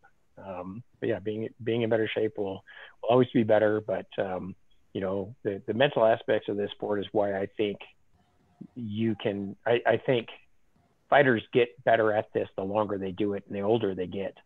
As long as your body is basically capable of, of carrying around the weight and throwing the sword, um, you know, we actually get smarter and, and, as we get older and and that experience um, definitely makes for some of the better fighters and that's why you know as as as our our sport gets older and our fighters get older a lot of guys that are a lot of the top end fighters that are you know guys that are hot fighters in their 50s were hot fighters in their 20s and you know as long as you're in basically good basic shape you can carry on for for a long time.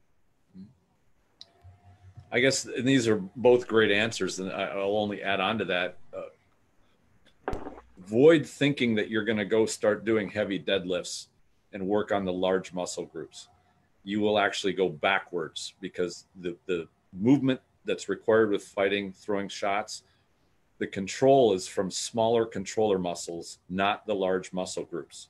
So don't go pounding away on your triceps and your biceps and your quads and t- thinking that that's going to improve uh, your your sword throwing. You really want to develop the muscles that are involved in the kinetic chain of you throwing the blows.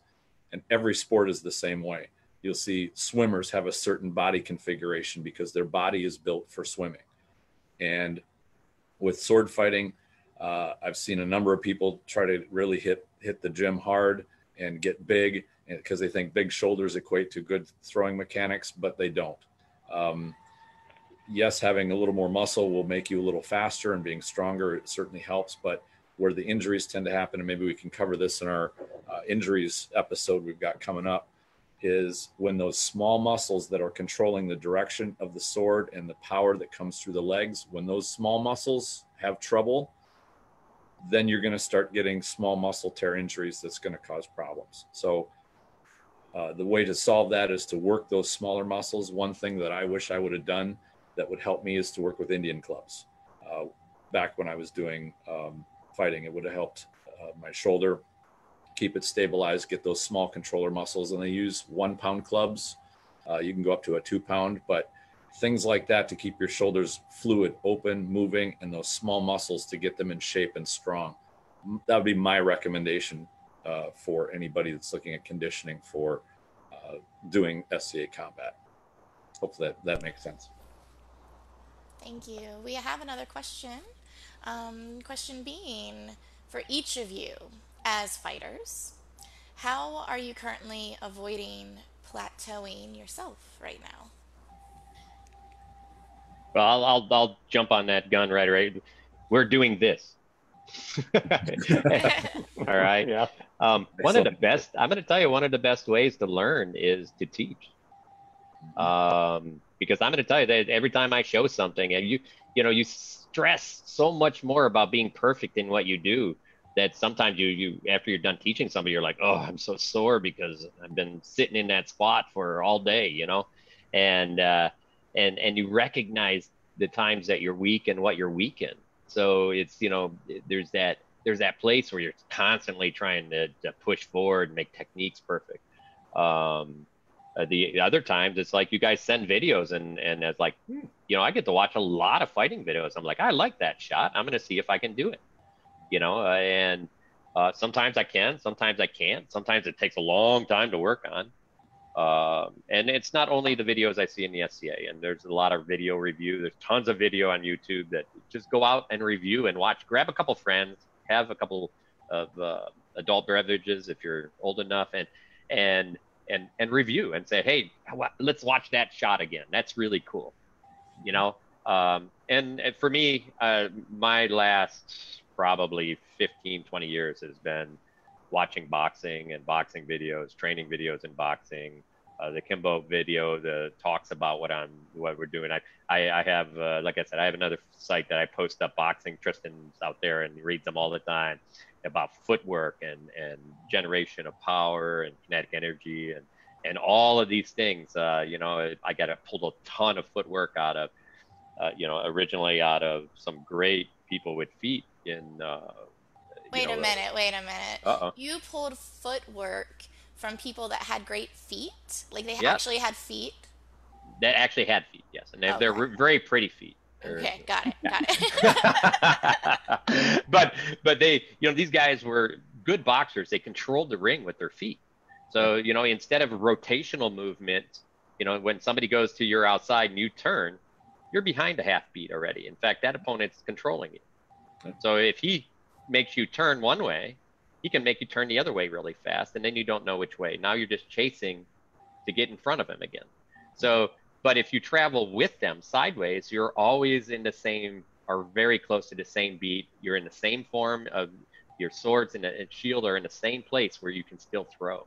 And you know, some all of those kinds of things. You watch these people and you can see that in their feet. There's nothing better. I see it in the SCA. I'll, I'll see somebody doing that, and I'll be like, "Hey, you know what you're doing?" He's like, "I have no clue. Just they have good feet. you know, they figured it out. This works. You know."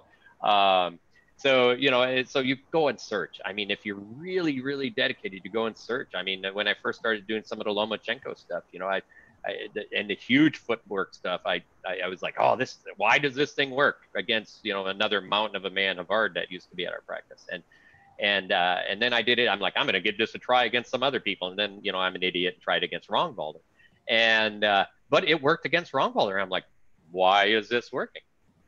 Now I had to break it back down and figure out why it worked, and you know that discovery is super exciting. I, I, would tell all you to go and, and find. And if it's a, it's a SCA video, if it's the way Sean throws something, and you can throw that now, it's like there is nothing better than that. Mm-hmm. You know, so find it. Those those types of things are exciting, and and those types of things can break you out of a plateau because because you're excited about what you're doing again. You're motivated you know and, and and there is nothing better than that passion that you had when you first came in you know, we got to carry after 30 years. I still have that passion of finding something that that, that, that change, that revolutionary piece that I can pull and help people learn and become better and have our whole sport become better. Count Tristan, I'm actually going to come back to you on this one. Sure. Uh, and I would say this is, uh, I found investing in other people was the huge, the huge jump for me. And that was whether or not I was, I had squires or whether I had uh, just people that came to me and said, Hey, I want you to sh- show me something about how to be a better fighter. Like that's, that's what I really attached to. Um, and maybe it's just part of my personality. I, I liked being a good fighter, but I wasn't so driven to be the best that that was my only so that was my sole focus. I very much enjoy sharing those light bulb moments with somebody when I can when they go, wow, I can really do this. Like this is I, I couldn't do this a minute ago. This is really great. Like I, I, I enjoy that a great deal. So um, I guess some people are are their interests are a little different, but that's what I found to be that what I was passionate about, and I led that that led me into Aikido, and I that's why I enjoy teaching. And it really doesn't matter what I'm teaching as long as it's I'm sharing with students that sense of their sense of wonder when they find out what they're really capable of doing. Like that's that's to me really fantastic. If I can add to that, um, uh, seeing the light go on is is wonderful. You, you, Sublime would be a good word. Oh yeah, it's it's it's great. Um, and I just I just got a couple of thank you emails from students who just graduated, which was it's the best. Makes it really worth it. Um, but that's part of it, and I, I and so as Brown has said, teaching is a way of um, refilling your your cup while learning can be a way of emptying it and um, mixing metaphors here but um, recharging yourself by teaching but emptying your cup studying something different or new or new technique within fighting or, or studying something related but different it can be a way of recharging as well and so um, being finding something to be a beginner again at it can be really effective taking on a new challenge. Yep, exactly, exactly. Yeah, I think uh, Bronos had kind of touched on this earlier that uh, you know with with you know experienced fighters, we still have the plateaus.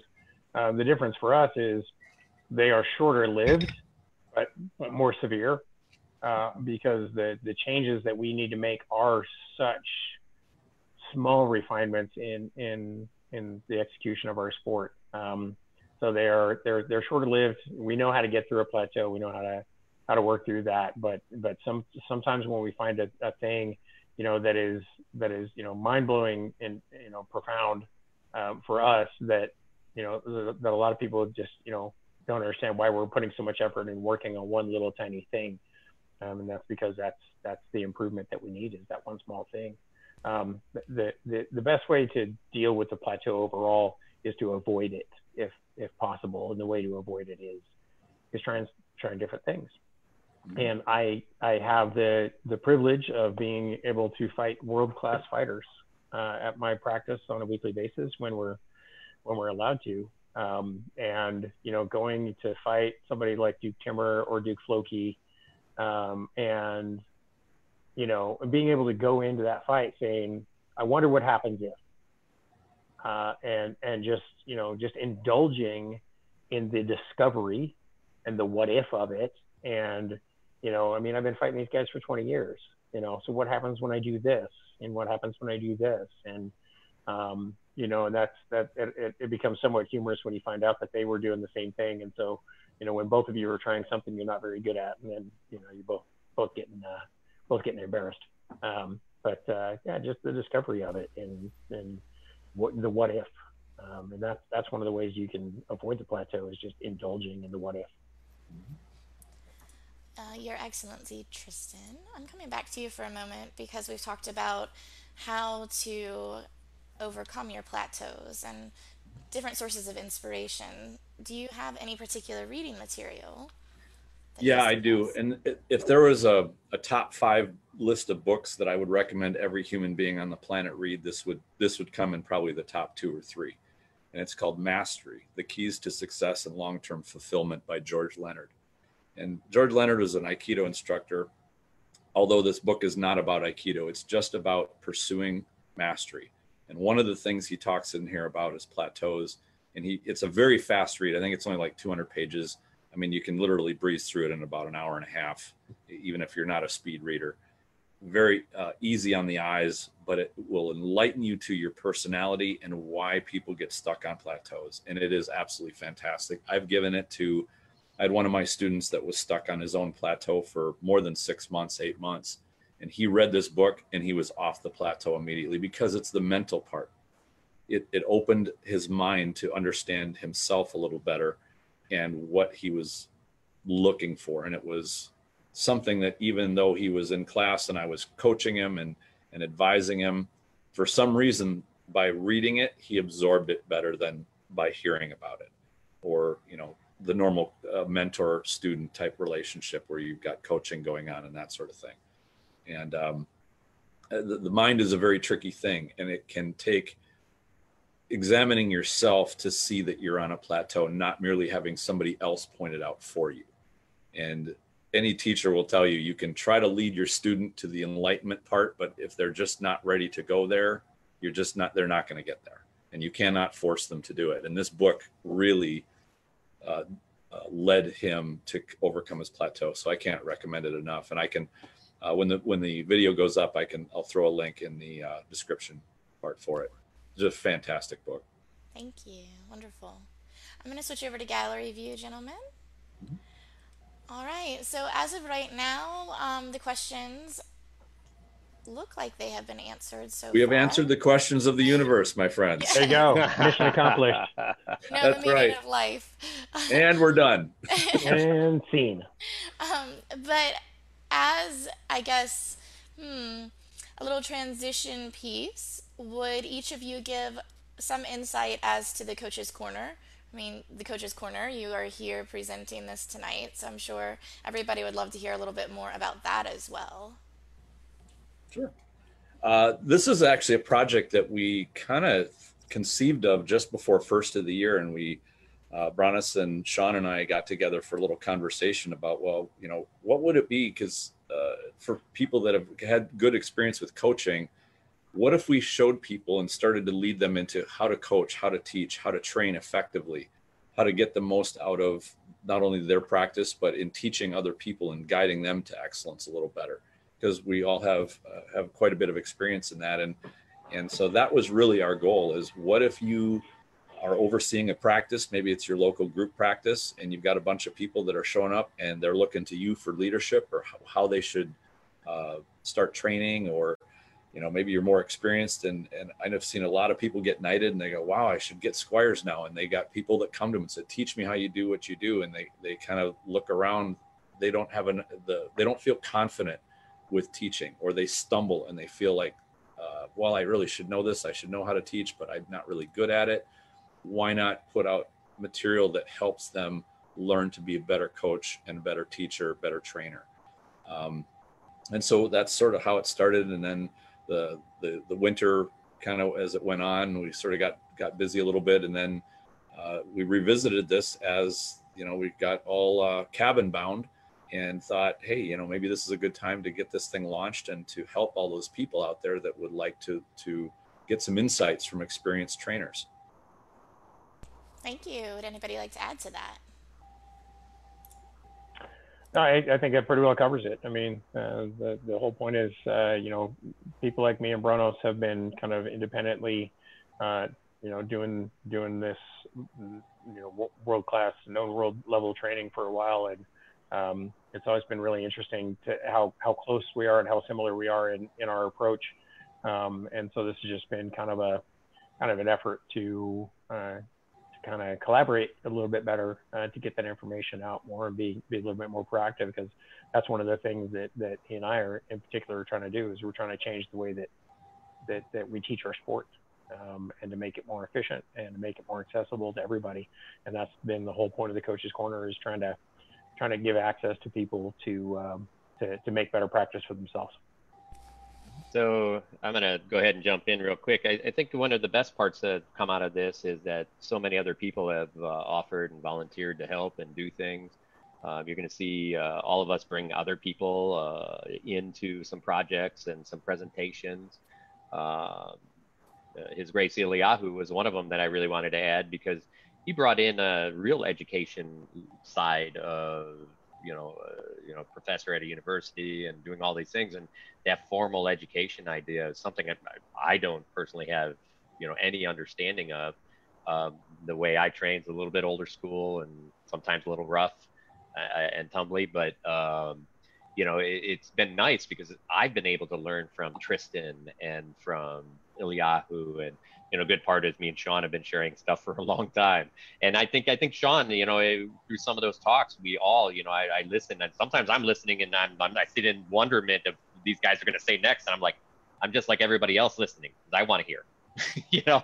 Uh, so uh, I'm, I'm really hoping that uh, we, we get the opportunity to present more and more stuff with some other great, great people from around the, the around the world and known world for us and uh, and uh, introduce you those people that have great ideas too that just haven't been uh, maybe had that chance to to to be out there like Sean and I and and get a chance for them to make their name and people to say hey I want to learn more from that guy and invite them out. And because the more trainers we get out there the more the, the more people can travel and, and people request people to come and do stuff the better our sport gets and in the end, that's really what we're really trying to do for everybody. So I'm, I'm, uh, it's been a great experience. It's been uh, incredible to see the people tune in, uh, and it's been really nice to see the people that want to help. And we're just getting started. Yeah. I'm, I'll, uh, I'm sorry to jump in. I'll just mention that we put together a, a, a a spreadsheet of the of the episodes that we want to plan out, and it's a full sheet of I think we got about a dozen episodes, and we've still got other ones to add on. So we're just kind of getting started right now, and um, and I, and I, just to lead into Eliyahu's uh, thing, I don't know if a lot of people know about this, but Jigoro Kano, the founder of judo, was an edu- a professional educator, and yeah. that's one of the reasons that judo became so well codified into a curriculum was that he brought in not just being a good technician in terms of jujitsu, which he, he was, but he was young. He brought in the structure and the way of teaching it that made it very, very popular. It's one of the things. So, um, yeah. Uh, anyway, go ahead, Eli. Sorry to jump in there. Yeah, and uh, I was really pleased to be invited uh, to be part of this. Uh, I do teach at a university. Um, my was certified in secondary education as well, but I also worked professionally for a long time before I started teaching. And I've tried to apply the what I learned about teaching to the SCA in whatever area of, of knowledge I'm I'm trying to share.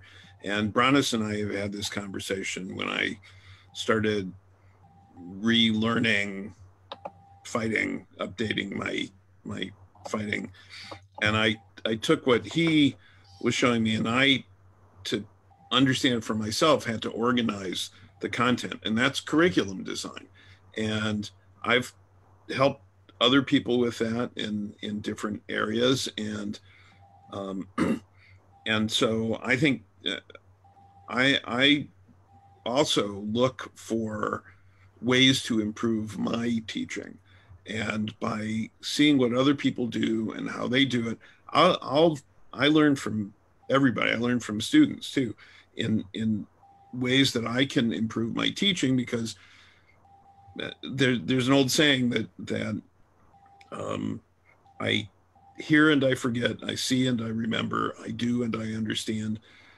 Old saying i've added to that for me i teach and i start to master the subject and so if I've got a student who's really uh, showing is is very good or developing skill, I will have them show another student how to do something or talk to another because that requires them to to really be certain of their answers while I'm supervising to make sure that they're getting things right and I can can can guide them and so the the opportunity to talk about this and and to share not just the specifics of teach of of coaching SCA fighting, but of how to teach and how to be a better teacher because there are some people who can fight who can't really teach because it's a different skill set. And so the the more we can empower people to share what they know in an effective way, the the better. I think that's well said. We Thank do you. have somebody that is going to be joining us. I'm yeah. going to go ahead and we're gonna unmute. How are you? Doing all right. Hi, Viscount Tristan. Hi, Hi I recognize that face. Hi. um, Thanks for jumping on. Yeah, um, this has been great, actually. I've learned quite a bit already. Uh, my question kind of ties in actually with what um, His Grace just finished off with is that teaching aspect. What um, what do you kind of suggest if you find that your whole practice has kind of hit uh, like a bit of a plateau? Um, I mean, I know teaching is you know one way to to kind of reset those circuits in the brain because you're thinking at it from a different perspective and stuff. But we've got a small practice. And so everybody kind of takes turns with the teaching and everything already. Mm-hmm. Ooh, good question. I think Brian uh, would be a good one, or Shonda would be the start. I was going to say, I was going to jump in on that. Yeah. Um, your, your best bet is, especially if it's a small practice where you don't have a lot of uh, experienced fighters. Uh, is that is that is that about right?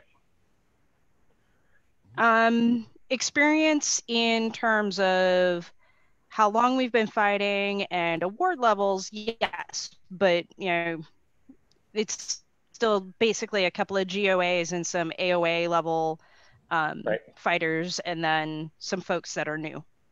So what you're gonna what you're gonna need to do is have somebody find one of those top end fighters um, that is within a, a, reasonable driving distance of your of your practice, and have them come to practice and basically turn everything upside down. Um, have, have you know because part of part of uh, the plateau is complacency.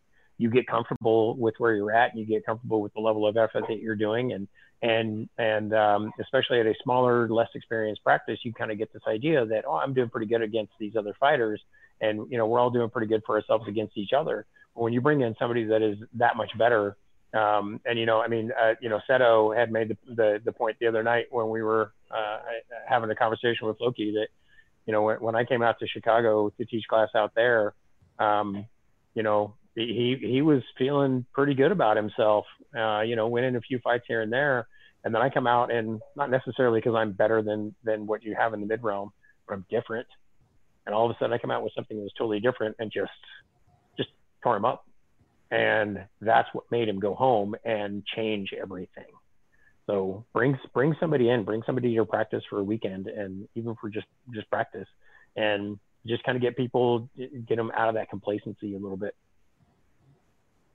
Yeah, so I would I would agree 100% on that. You know, I was actually the first thing I was going to say is sometimes having that the, the, fresh look at something, a fresh look at a different style. Um, you know, it's it's funny. I uh, you know I've trained a lot in the mid realm, um, but when it comes to come going to an event and actually doing training, I tend to let actually the mid realm knights do that. Um, uh, mostly because many of these people know the style already. They've seen it. There's there's that excitement is is kind of worn off and um, but when you go out somewhere else, there's there's a layer of you know, holy cow, this is something totally new. There's some ideas here that are fresh and and uh, and and that's the type of idea that that you know that feeling that that you get back with it and and what that does is it builds excitement back into your practice because i think that's in a lot of cases what happens is okay we got to go do this i got to go fight to be a better fighter and I, I'm just I gotta go do it. I'm going to practice to go to practice to go to practice instead of going to practice going. I just watched this. I'm gonna do this one thing better. Right? I'm gonna do this one thing different. And if, and if you can keep adding one thing different, then you get some freshness because somebody's gonna walk up to you and say, "What did you just do?" Because I want to know how to do it too. Sometimes I'll go at practice and I'll be like, you know, we'll get two of the younger people. In fact, I love doing this, and they're especially when they're brand new and they they come in about the same time. I'm like, all right, put them together. You guys go have some fun, because you know what? the, the people that had just been going to practice after practice after practice forgot that fun. And watching those two people just let them go do it. They could do it all wrong. I don't care because you know why they came here is to hit each other with sticks right? They they they just want to go out there and get excited. And you guys all in the back going yeah right you know? And and and and, and all of a sudden there's excitement again. And you remember why you go to practice and you remember why you want to learn more. Mm-hmm. And and so those are other ways to do it from inside um, you know give those people that chance to have that that excitement back you know and and and, and the last piece is sometimes take a break say, hey, we're gonna instead of getting armor on tonight, we're gonna have I I lined up a bunch of YouTube stuff, and we're all gonna sit back and we're gonna watch this stuff. And if somebody sees something that got thrown that they want to learn, let's review it a few times, and then we're gonna try it at practice, right? And and so that person doesn't have to come in because he's showing you stuff right there online, right? And so so you know take that opportunity to get people to try to find and build that excitement back in right? And um, and sometimes it just takes a person to be that guy. That you need you need that cheerleader that coach in your corner that's like yeah you got to push it you know? And and then next thing you know that excitement's like this is why i came here. Oh my god right and and then you're kind of you're on that path again you're like i just want to keep growing and uh, you know, I think that's where that plateau, you know, really what you're talking about is that whole practice is plateaued. And there's a lot of ways to kind of break out of that. Um, and, and passion is, is a big one of all of those. And that's what I was going to say is, is find the passion. And this will be something that'll be different for each person in your practice group. And it, it might pay to actually sit down, just have some uh, individual conversations with each person and say, you know, hey, I'd like to bring some excitement back to practice. Like, what what are you passionate about with with your SCA fighting? Because when you when you talk about improvement, people often get to, all right, I got to figure out the math. I've got to figure out how to be, you know, throw shots better. You, you get into almost a tedium of of how you need to perform better, and you can lose track of that passion. Like, why are you doing this in the first place? I mean, and so definitely shake things up. I agree totally with Sean that you got to turn something upside down, whether that's bringing somebody in, but getting everybody on, that's there kind of on board with is this what you want from your practice? If not, let's get together and change it. it and you can try all kinds of different things, but if there's no agreement that that those people within your practice group don't want more, then you might be swimming upstream and you might need to actually find a different practice or to change the environment around some. Thank you. I'm gonna. I've been at a stale practice before, and I know exactly what you're talking about. Um, and it can be tough to bring your passion in and, and share it with a bunch of people that just are kind of going through the motions and they show up and they don't really care. And I don't know if that's what your group is like, but I've uh, it, it can happen that way. So, but you share your passion, and it will be contagious you'll start infecting other people with it. Did that answer some of your questions? Yeah, it's yeah, it did actually. Um, you know, we were starting that little upswing. We had a couple of new folks coming into their first couple practices, and then everybody was, you know, told to stay inside. So hopefully we can, yeah. you know, keep that infusion of new interest and new passion and that'll kind of help some of us that are doing this a while or whatever and kind of fell into that rut break out of that rut a little bit. Sure. One of the episodes by the way we have planned is is how to create a practice or build a practice to be engaging and exciting.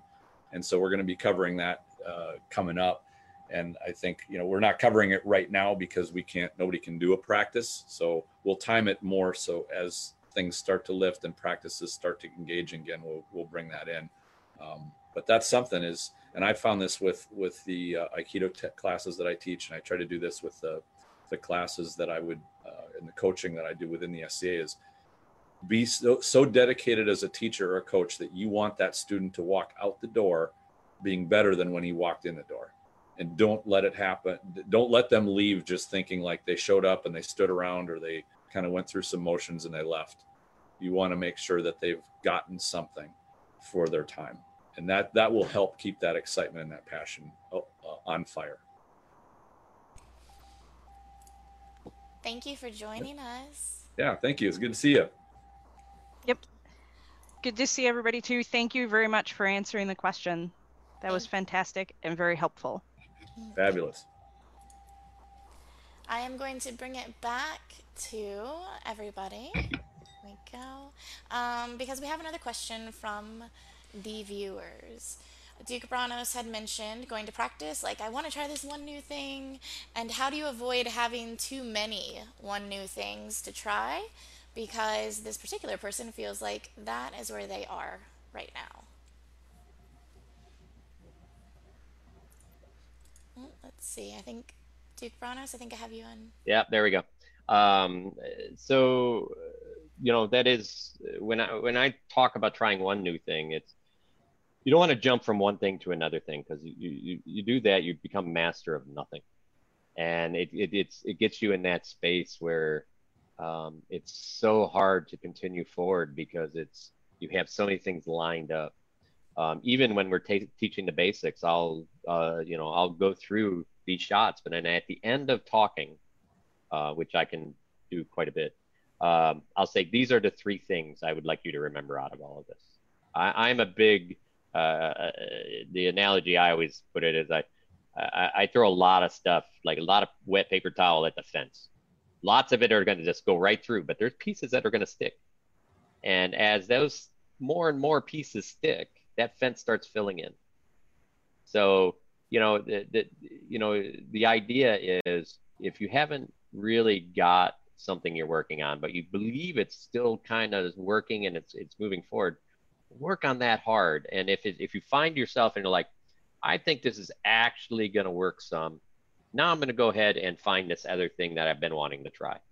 And now you can start bringing that in. So you you got two or three things that you're you're thinking about and working through, more than fine.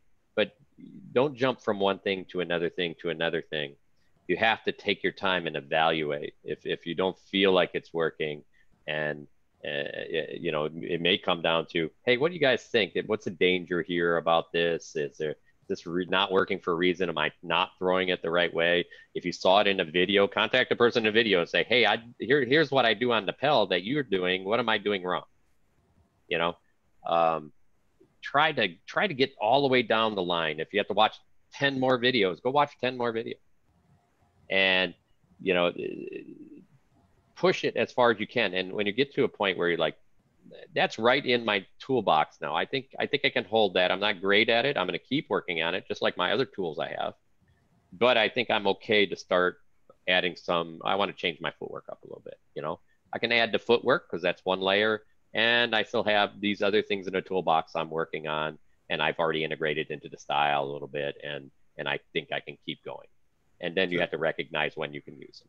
Go ahead if I can add to that, so what Bronos is talking about is somebody who's a self-directed learner, and when somebody has a whole list of one new things and they don't know, and they keep bouncing from one to another, it helps to have a good instructor to organize that content and say, here's, we need to work on these because this one will build on this and then that's a foundation for the next thing and then and to to organize the things. In so it's when somebody is a self-directed learner and they have a certain level of ability where they can understand or comprehension they can understand how to add in new things that's a, not not everybody is at that level sometimes people need help just organizing which thing after which thing after which thing in what order and how to to organize their own learning, how to structure their own learning. And that's why we brought Eliyahu here. Yeah. Thank you, Your Grace. You're welcome. Thank you. Yep. All right. We're going to go back to our gallery view to see everybody that is here. Um, as of right now, it looks like we don't have any questions. Oh, just kidding. One came in. Well, I think we just topped the two hour mark. So we're, we're, rolling, baby. Right? Duke Eliyahu. And I was about to, to beg off. I have to go, actually. So um, I hate to, to no, that's fine. bail on everybody, right, but yep. I've got to go. Thank you very much. And Thank you. I'll see you all soon. All righty. Yeah, good to see you always. Yeah. Bye bye.